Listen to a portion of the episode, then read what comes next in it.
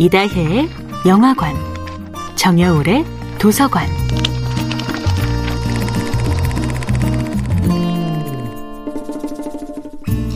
안녕하세요. 여러분과 아름답고 풍요로운 책 이야기를 나누고 있는 작가 정여울입니다. 이번 주에는 철학자 나탈리 크납의 불확실한 날들의 철학과 함께 합니다. 점점 비대해지는 조직과 기업, 국가와 자본의 힘 앞에서 사람들은 나 하나의 힘은 너무 미약하다고 느낍니다. 개인이 아무리 날고 기어봤자 우물한 개구리라는 생각이 사람들을 좌절하게 만듭니다. 하지만 실제 우리의 일상은 한 사람의 기분, 한 사람의 열정, 한 사람의 실천 앞에서 크게 좌지우지 됩니다. 동료 한 사람의 감정 상태가 조직 전체에 영향을 미칩니다. 태산이 높다 하되 하늘 아래 매이로다. 사람이 제한이 오르고 뇌만 높다 하며 한탄하지 않기 위해서는 태산과 나의 관계 설정부터 다시 해야 합니다. 태산은 생각보다 높지 않고 나는 생각보다 훨씬 크고 깊은 존재이니까요. 자신이 유명해질 거라고는 상상도 하지 못한 고우의 편지에는 꿈꾸는 자의 무구한 아름다움이 느껴집니다.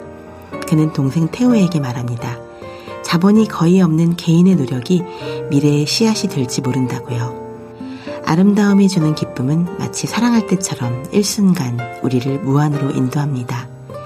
나를 깊이 움직이는 것은 초상화에 대한 전적인 믿음이야 라고 말하지요. 불확실한 나날들, 과도기에 천진무구한 열정과 노력이야말로 우리 자신을 더 아름답게 만드는 원동력입니다. 자신이 영향력 있다고 뻐기는 사람들은 좀 더 태산의 높음을 곱씹어야 하고 자신이 너무 나약하다고 느끼는 사람들은 태산이 생각보다 높지 않음을 느껴보았으면 좋겠습니다. 그런데 현실은 거꾸로지요. 자신의 힘을 겸허하게 반성해야 할 사람들은 힘을 마구 휘두르며 쾌감을 느끼고 자기 안의 힘을 한 번도 제대로 쓰지 못한 사람들은 힘의 존재조차도 느끼려 하지 않습니다. 태산이 높기만 하다고 느끼는 가장 큰 이유는 태산에 오르지 못했을 때의 절망감을 미리부터 상상하기 때문이죠. 하지만 태산의 등반조차 시도하지 못하는 것보다는 중도의 호되게 넘어지더라도 일단 굳세게 올라가 봐야 합니다. 최선을 다했는데 실패로 남은 것은 후회되지 않습니다. 태산의 명성에 짓눌려 자신의 뜻을 제대로 펼쳐보지 못한 벗들이여 당신 안에 힘을 두려워하지 말기를 어깨를 활짝 펴고 천리길을 시작하는 한 걸음의 무게를 소중히 여겼으면 좋겠습니다.